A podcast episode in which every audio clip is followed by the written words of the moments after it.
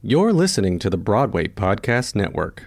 Hey, everybody, as we approach the end of 2016, I just want to wish everyone a happy, happy 2017. Happy New Year to everybody. Here's hoping you accomplish everything you want to accomplish in 2017. I know you can. Now, on with the podcast. I wanna be a producer with a hit show on Broadway. I wanna be a producer. Hey, it's Ken. I hope you enjoyed this episode of the podcast, and I hope it's pulling back the curtain on this business of Broadway. If you're looking to learn more about what makes this industry tick, go to my website, kendavenport.com, and sign up for my weekly newsletter. I'll send you one email a week, one article about what I'm seeing, trends, insights, marketing ideas on what's happening on Broadway right now. That's kendavenport.com. Hope to see you there and in your inbox. Hello, everybody. Welcome back to another episode of the Producer's Perspective podcast and another first here. Not only do we have two guests today, but we have siblings on the podcast. Please welcome to the podcast the Tony Award winning producers and merchandise makers, founders of the Araca Group, Michael and Matthew Rego. Welcome, guys. Thank you, Ken. Thank you, Tim. Good to be here. So the brothers Rego and their company burst onto the scene with Urinetown, which they moved from the Fringe Festival to off Broadway and then to Broadway, which I think is probably the Fringe Festival's greatest success still. I think still to this day. to yes. this day. Yeah. They also produced a revival of Frankie and Johnny, which recouped in six weeks. Pretty fast. Yes. Back That's in the, true. Back in the old days. That's Yeah, not yeah, some yeah. Fox fake news No, story. no, no, no, that was real. That's Yeah. true. Yeah. Currently developing the Sting for Broadway, announced a unique partnership with Hasbro to develop some of their brands into musicals, including Monopoly. They've been producing partners on a ton of shows, from The Vagina Monologues to Wicked and countless others. And their entrepreneurial vision along the way saw space in the market to create a merch company. And well, now they outfit half of Broadway attendees with t-shirts and paraphernalia and all sorts. There's an alphabet ornament I just saw on a Christmas tree in the lobby here. So, guys, let's start at the beginning. How did you get started with producing, or even get bit by the theater bug? Well, He always does the first part. I'll, I'll do the first easier. part. Matthew Yeah. will Who's correct older? it. I'm Mike- older. Michael's older. That's why he goes. Yeah. Yeah, he has to go first. He might not make it through this. So, yeah, you know, yeah. This could, could be the last. this could be podcast. it. We started. It will be 20 years in July uh, that we started the Araca Group. The Araca Group really came out of a passion for theater that Matthew and I and our third partner Hank Unger had since we were kids. You know, we grew up in Cleveland, Ohio. We put on shows in the basement in the local community theater. We all did a production of The Music Man together in 1985. And, you know, we studied theater in college. Matthew went to Michigan. Hank and I went to Syracuse. We were actors, directors, musicians. Came to New York really with that, like so many of us, with that idea that, hey, we're going to work in theater somehow. And as we got to New York and started doing our stuff, we started, uh, you know, putting on our own shows. We started a not-for-profit theater company called Upstream Productions and rented, you know, crummy little basements and abandoned garages and all that stuff that you do when you're starting out. And the more we kept putting on our own shows that we might be acting in or directing or whatever, the more we realized that what we actually were good at was the instigating the project, the coming up with an idea and getting a bunch of people to go from A to B, which we learned was producing, right? We liked producing the show even more than actually trying to be the artistic creatives Yeah. uh, it- within the show. So cut to a couple of years later, Matthew got his MBA. I went and got a law degree and, um, it was, you know, 1997 and we were, you know, we had these degrees, but we had this passion for theater. So we said, what are we going to do? We're going to get jobs. You know, I don't know what jobs you get or, or, or are we going to try to take this not-for-profit concept and say, hey, can we try to do this and make some money? Can we create a commercial theatrical production company? And those of you who've been around long enough, back in the day, off Broadway, you could sort of make some money doing it. I've heard you talk about it time and time again, but we were kind of in that sweet spot in the uh, mid 90s when there were shows being produced that you could envision recouping, you could envision getting your money back for investors, and you could say, wow, this might actually work. So we started very small shows off off Broadway, but with some great young playwrights. Uh, our first show was a play by David Auburn called Skyscraper. It was the show right before Proof. sadly. but it was good enough that, you know, we got some great actors involved with it, great designers. We did well enough that we could do it again. I mean, a lot of the contacts we made in those early days are still the people we work with today. I mean, you know, uh, Boneau/Bryan-Brown Mm-hmm. allowed us to use one of their, you know, associate press agents to help us out on mm-hmm. Skyscraper. We've used Boneau/Bryan-Brown on every show ever since. Yeah. Right? Because mm-hmm. they had no reason to do that other than they were generous and kind guys and, and really helped us out. And David Auburn was, is the guy who actually introduced us to Urinetown at the Fringe Festival because he went to college, Greg Kotis and Mark Hollmann at the University of Chicago. And it kind of goes on and on. Even like people who came to see Skyscraper downtown because, because of the Boneau/Bryan-Brown connection, we got like 10 reviews in major newspapers for our first off off Broadway play.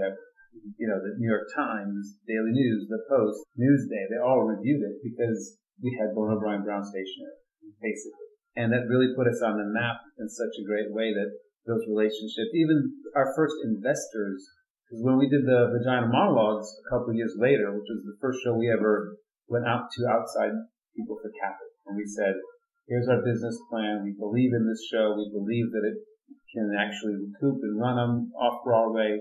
And those investors were all there opening night at Skyscraper. And they're like, you guys are doing something that we believe in. And those six investors in Vagina Monologues have invested in every other show we've done ever since. So, You made up a lot of money with that vagina Monologues. yes. monologue. Well, David Stone helped. Well, so I heard this story about David Auburn and calling you about Urinetown. So really, the success of Urinetown is because, and your success with it is because you did Skyscraper, which may not have been a huge financial success with you, but planted the seed for your future. Hundred percent. Yeah, yeah. I, I mean, David was critical. I mean, literally, Matthew and I were sharing a one-bedroom apartment in the early days, you know, and David called us up out of the blue at intermission at the Fringe Festival and said, "Guys, I don't care what you're doing tomorrow night. You're coming to see this show called Urinetown." And luckily for us, we had nothing else going on in our lives except we Yeah. wanted a Yeah. show to produce on Broadway. Yeah. And uh, when we went down and saw it, we're like, "Are we crazy, or is this our Broadway musical?" So that was, that was the summer before the Vagina Monologues opened off Broadway. Yeah.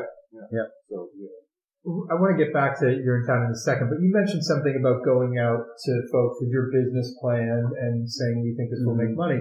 You've got an MBA, you've got a law degree, probably two of the most educated producers we have working on Broadway. ever. Um, And you use that term business plan, which we actually don't use a lot Mm-hmm. typical Broadway terminology. Did you approach these shows with like an MBA type approach to your investors? Did you say to them, here's, here's why it's attractive to me, a business guy? Well, I think we always believed that as much as investors in Broadway shows are theater lovers, love the arts, doing it because it's something they're passionate about, ultimately bottom line, they want to make money, right? And in order for someone to give you money, whether it's a $10,000 investment or a million dollar investment, they want to see how that money is going to come back to them. And they want to see why they should take a risk on us and what are the criteria that we have to meet in order for them to actually recoup and make a profit. So I think we've always approached it with that sort of MBA mentality. As much as we say people believe in these writers or the message or, or the sort of the grander sort of worldview that perhaps the authors are trying to, you know, put across in whatever they've created. It's always with a, a, a business mentality because I've said it a million times and I'm sure we're not the only ones, but like, you know, the distance between someone saying, yes, I want to invest in your show and here's my check is great, right?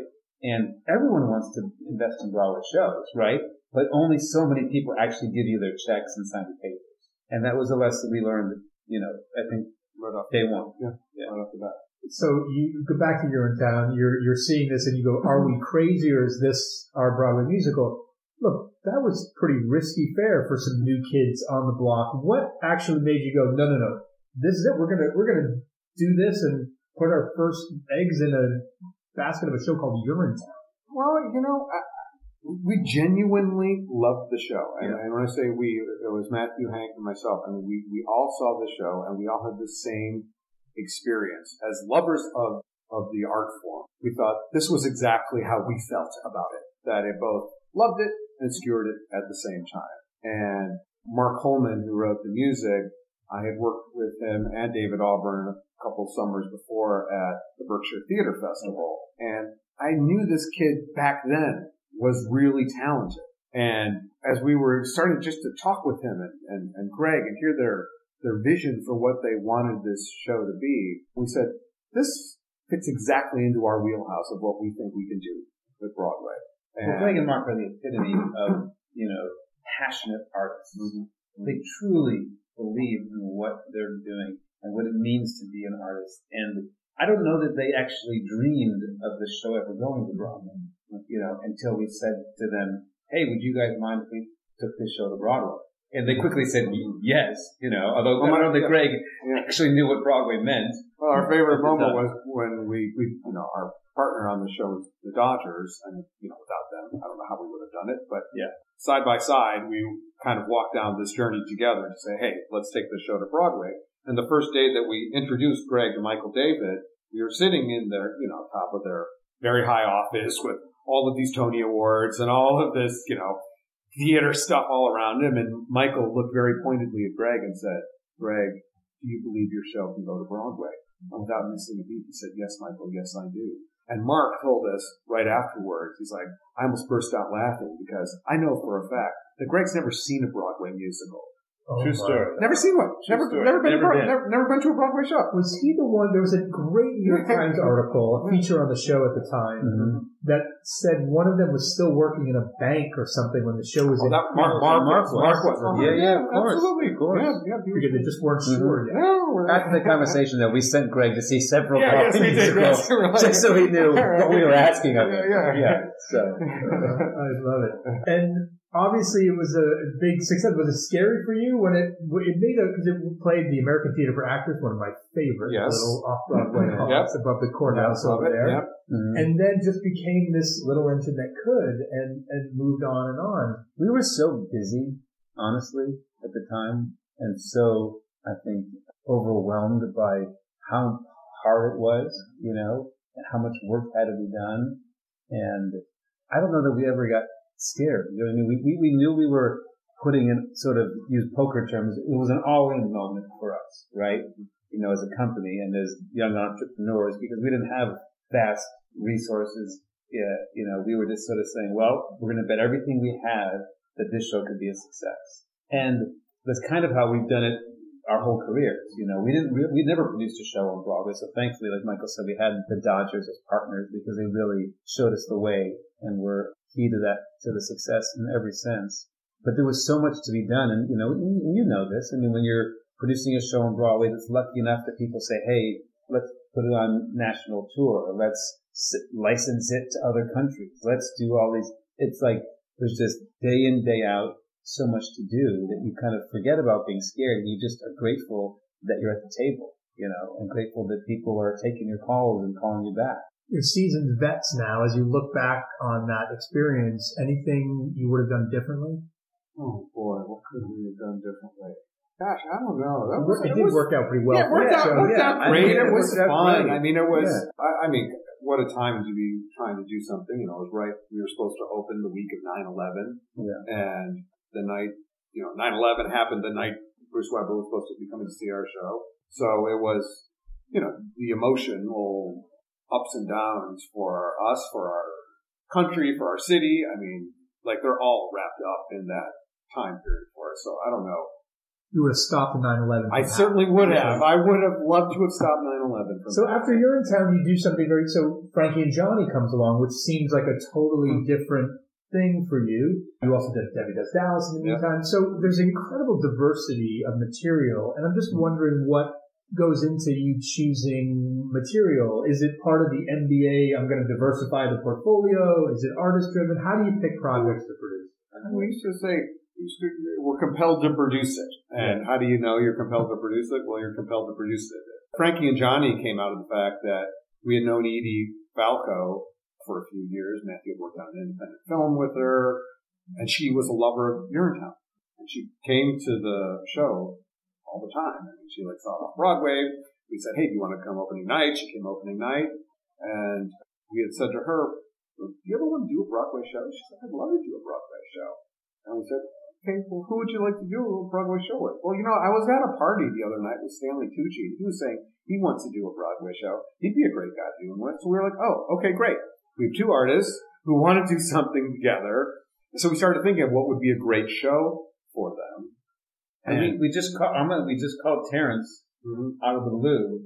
And cause I had known him briefly from a time that, when I was an intern for Lynn Meadow at Manhattan Theater Club. And we said, Hey, we want to do Frankie and Johnny and we think Joe Mantello would be a great director for it. And we think Edie Falco might want to do it. And she thinks Stanley Tucci might want to do it. What do you think? He's like, okay. And literally it was almost that easy on that. Probably the easiest show Yeah. we've ever Yeah. had to put together. And we said, well, should we do a reading of it? And he's like, yeah, that'd be great. And Joe's like, okay. And Joe's like, well, should we invite some designers? And we invited John Lee Beatty and Brian MacDevitt to come see the show. And they all came and saw it. And we all said, this is great. We should produce this on Broadway. And everyone said, okay, great. I mean, it literally happened kind of like that. And then when Joe got in the room, Edie and Stanley, it was, they were all sort of finishing each other's sentences, you know, and they were really working so well together. And I think Edie and Stanley were just sort of, you know, I wish they would do another play together one day because they were kind of made for each other, you know, and just in terms of their energy and, uh, and what they brought to it. And it was just a magical experience for us. And, you know, obviously it didn't hurt that Edie was kind of at the peak of her Sopranos fame right as we were opening on Broadway. It doesn't, that's why we've been cooped in six weeks, I would think. Yeah. well, I mean, that's Yeah. timing is everything, right? Yeah. I mean, it's that was fortuitous, and I wish we could say that we did that exactly on purpose, but you know, scheduling kind of worked out fortuitously, and she opened as that season of Sopranos was relaunching, so it was kind of kismet.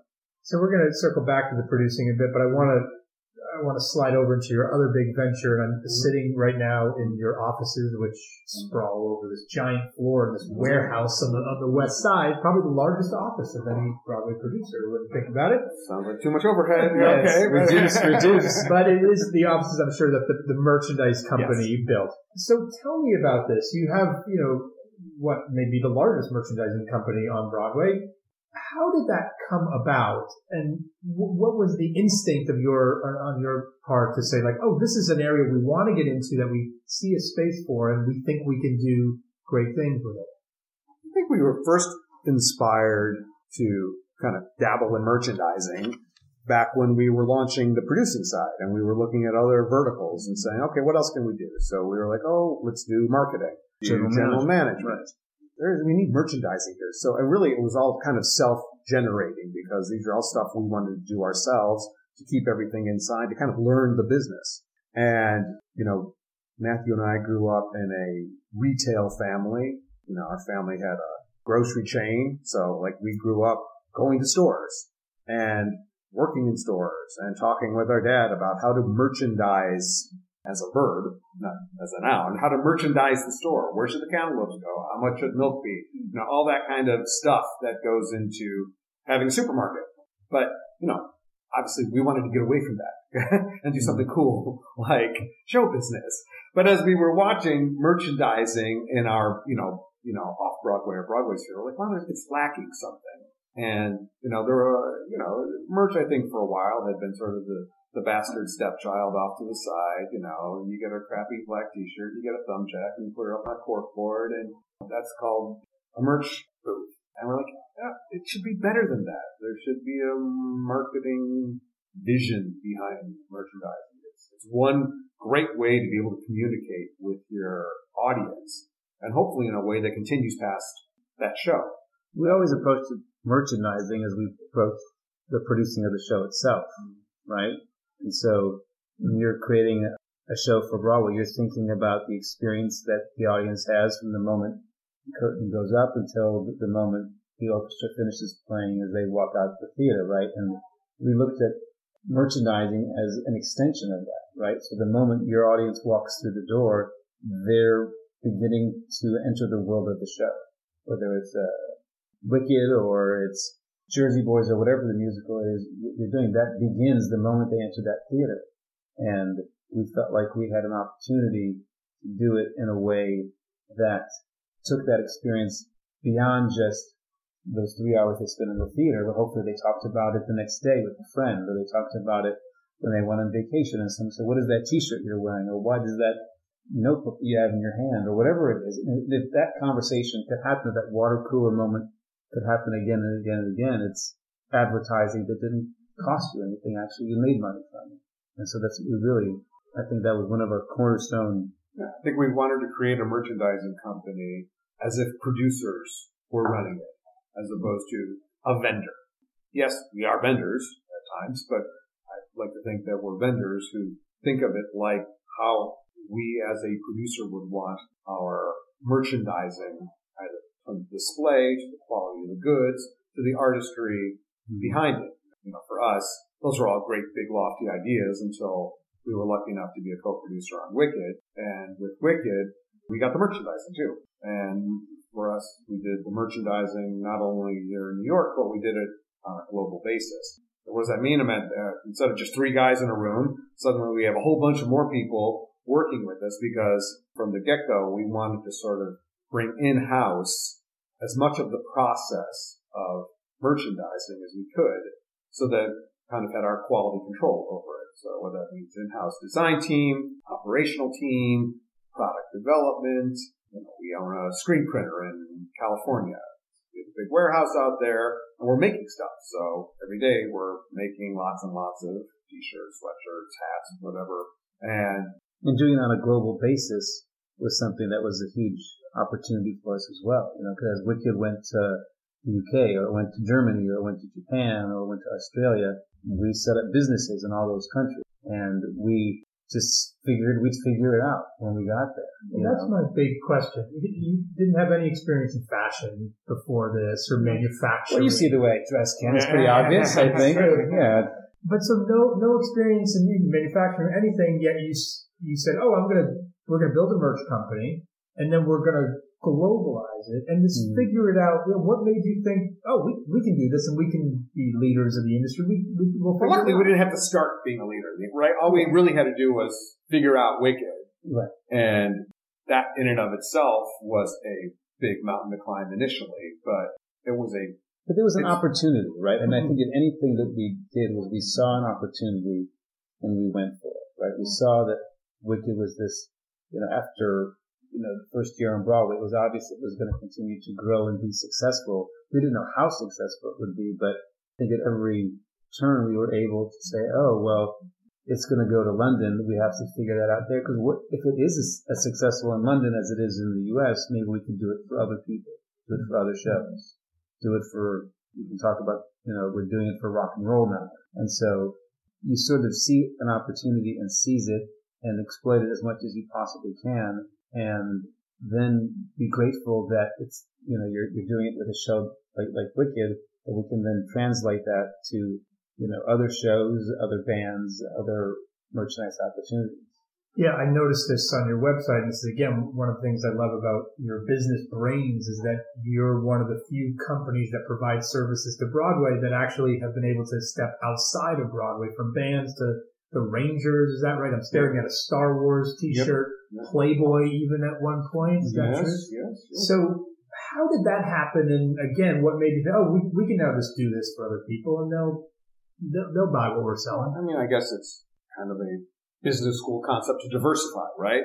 And as we were looking at the Broadway landscape and saying, well, there are 39 or 40 theaters or 41 theaters, you know, it's not like we're going to go to 50 theaters or 60 theaters or 70 theaters for Broadway. The amount of Broadway shows that we can potentially be doing the merch for is finite. But yet we have all these great people who work with us. You know, I mean, we have really a, a, an amazing group of people, very passionate. They love what they do and they're young. And yes, they love Broadway, but if we go listen to what they have on their headphones right now, they're listening to music. They're listening to contemporary music, rock and roll, country, rap, you name it. They're listening to it. And we said, well, we have this, what we feel like is a great company. We have all these passionate people who love stuff like music. Why don't we try that? And we said, well, let's look at the industry and see if there's room for us. And as we started kind of diving into the world of the music business, we saw a lot of similar problems that we saw mm-hmm. on Broadway back in the day. People were frustrated with the merchandising opportunities that were afforded to them. There was a lot of kind of, I'll call it vendor mentality as opposed to producer or artist mentality on what they wanted the merchandising to be. And we started pitching and, you know, cut to about five years in. I think we're, you know, we're one of the big players now in, on the music side in terms of merchandising. We just finished Beyonce's tour.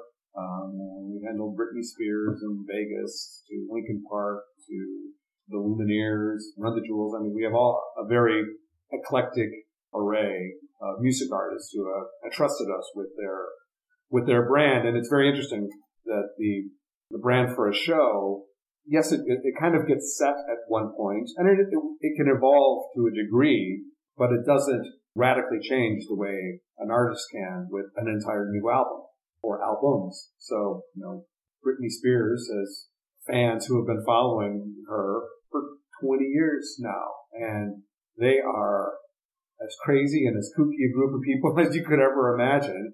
And it's great. I mean, but it allows us to really push the envelope in terms of what we can create.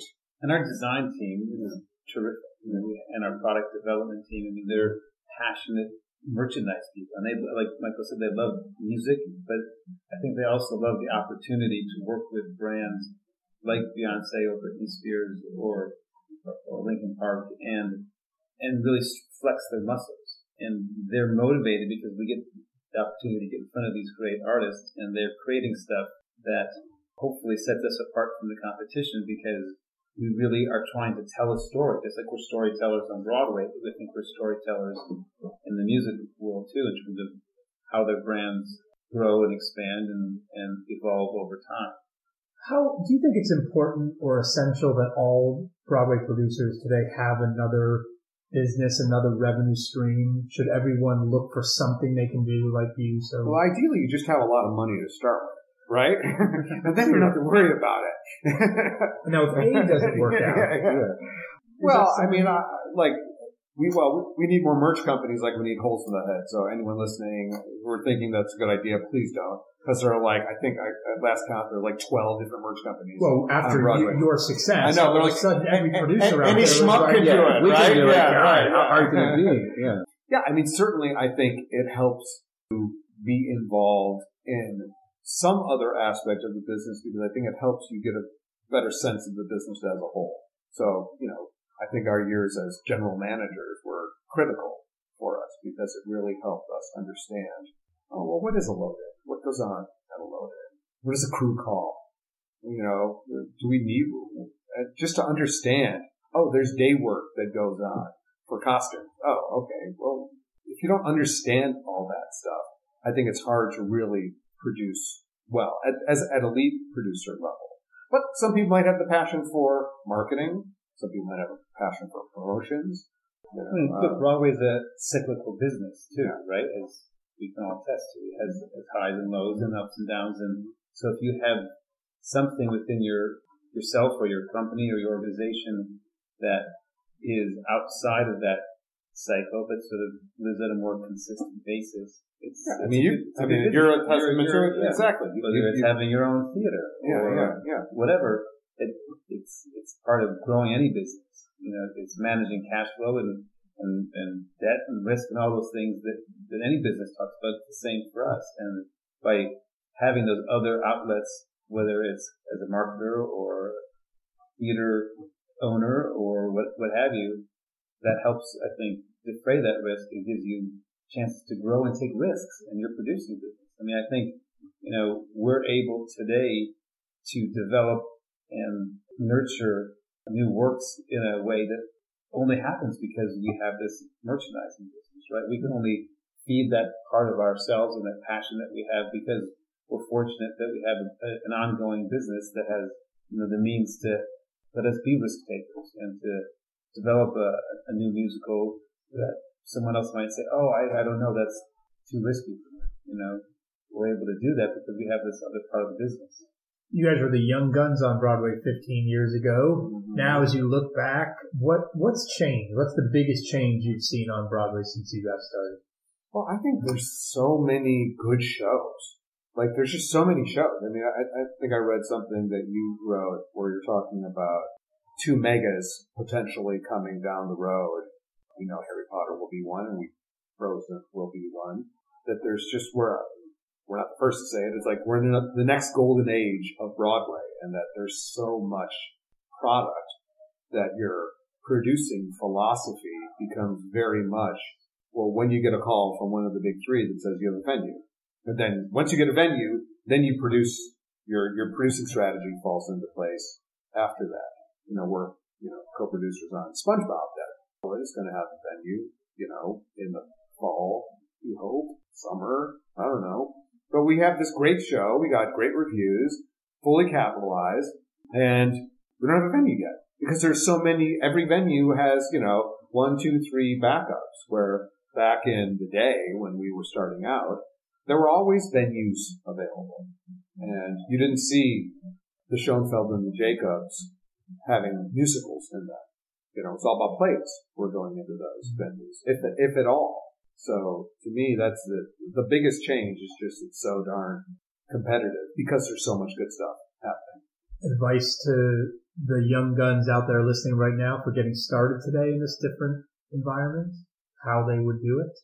Well, I, you have to- you have to- self-starters, Yeah. I think, and doing, producing, you know, your own work is the key. Know, knowing every aspect of the business as, as much as you can, it still helps. You know, I think you can't be, you can't have too much experience on that ground up level because yes, the risks are bigger and the numbers are much bigger when you get to Broadway, but anybody who's able to get hands-on experience doing as many different aspects of putting on a show as possible, I think is still essential because when you, you come right down to it, if you if you haven't actually done some of it yourself, it's really hard to be a leader in a room of people who are looking to you to make those key decisions if you've never hung a light or you've never run a box office or you've never had to do the marketing or you've never had to do the press or something else, you know, as much as you can learn. You know, the Broadway League is doing this new program. I'm on this committee. They're doing this Rising Stars you know, program. I don't know if you've heard about it, where the league has picked four people from existing companies were nominated. They had to go through a, a vetting process and all this where you know, you're getting someone from the presenting world, someone from general management, someone from a producing office, and I think someone from maybe even a, a press office or something. And they get to meet with sort of the top industry professionals and learn about general management, producing, presenting, booking, all the different parts of the business because it's getting harder and harder for someone, I think, to, to get experience in all those different fields. And so I think any chance someone has to get exposure to one of those different jobs and different tasks is a, is a huge asset as they go further and further in their career. Partners are very important on Broadway. You guys are obviously partners and you're also brothers. How do you deal with it when you don't agree on something? I accept his apology and then we move on. Once he knew I was always right, it was simpler. That was, uh, you know, look, we all, we, we, we, we don't disagree that much, honestly. So that's, that's, yeah. And u- usually, and again, with our third partner, Hank, I mean, it's, for us, usually the easiest decision is the creative one. Like we'll see sort of the creative nub of it and then the devil will be in the details of how do we get there, you know, and Our tastes have always been similarly along. You you know, Hank, Michael, and I, the three of us, were always, I would say, nine and a half times out of ten on the same page about what we like and what we think will work. So that's always a big part of it. You know, the rest is effort and determination and being foolhardy. You know, all those things. Okay, my last question, which is my James Lipton like question. Uh, I also call it my genie question. I want you to imagine that the genie from Aladdin came to see you, knocked on your door, and said, "Guys, I want to thank you for everything you've done for Broadway, the great shows, the risks you've taken, for outfitting all of us in fantastic T-shirts, and I want to thank you by granting you one wish." What's the one thing that drives you the craziest about Broadway that gets you so angry that can keep you screaming on the phone for banging stuff? the one thing that you'd ask this genie to wish away. I should have you both write it on a piece of paper and see if it matches. but uh, we'll let you both answer. Well, look, I mean, I think we probably both get frustrated by all of the same things that every producer does, right? There's too many premium ticket pricing is out of control, or there's too many shows and not enough theaters, or union agreements aren't what we want them to be, you know. So uh, I'm sure I would be repeating what others have said if I picked one of those. But if I had a, a magic wand, because I'm in the spirit of magic, we'll keep it in that, I wish I could get all of our creative talents calendars to line up. Because it is the, literally, I think it's, and I hear it more and more often that developing a show right now is 50% calendar management because you have these amazing writers, whether it's book writers, composers, lyricists, directors, choreographers, you know, to do a musical, it is, it does take a village. And to get those 12 or 15 key people to all be available at the same place at the same time to work on a show is really complex right now. Because there's so many, like we've said, so many shows in development. And so you're constantly, I think, bartering with okay, well, we have these two weeks in April that everyone's actually available. So we have to do something. And therefore you're having to take a, a step and you really need four weeks, but you only can get two weeks. So then what do you do at that time? You know, if you had a magic wand, you'd say, well, actually what I want to do is have four weeks in May when everyone's available and we just do it and we know people are going to be in town because the Tony Awards are coming up so we can do our big presentation and we'll get everyone to show up and it's fully rehearsed and ready to go. But you can't do that because you only have the two weeks in April. So then you adapt and you adjust and you figure it out. But that's, I think, one of the toughest things. I hear it from many producers.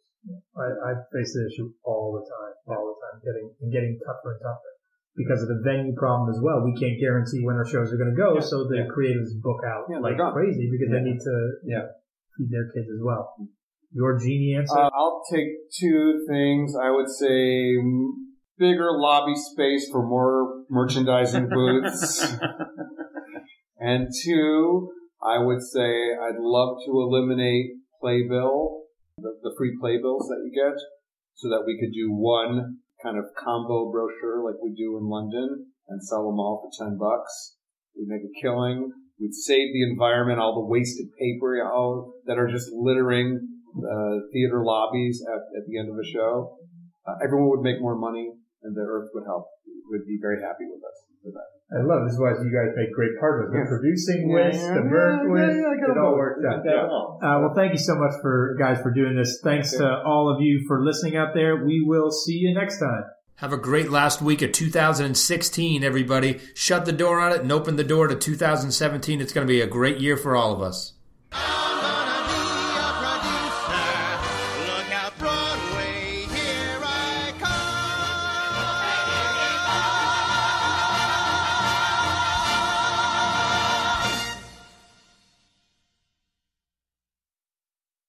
Hey, it's Leslie Odom Jr. here on the Broadway Podcast Network to tell you about the Rise Theater Directory, a program of Maestra Music. Rise is a national online resource designed to connect and empower backstage and administrative and creative theater professionals from underrepresented backgrounds.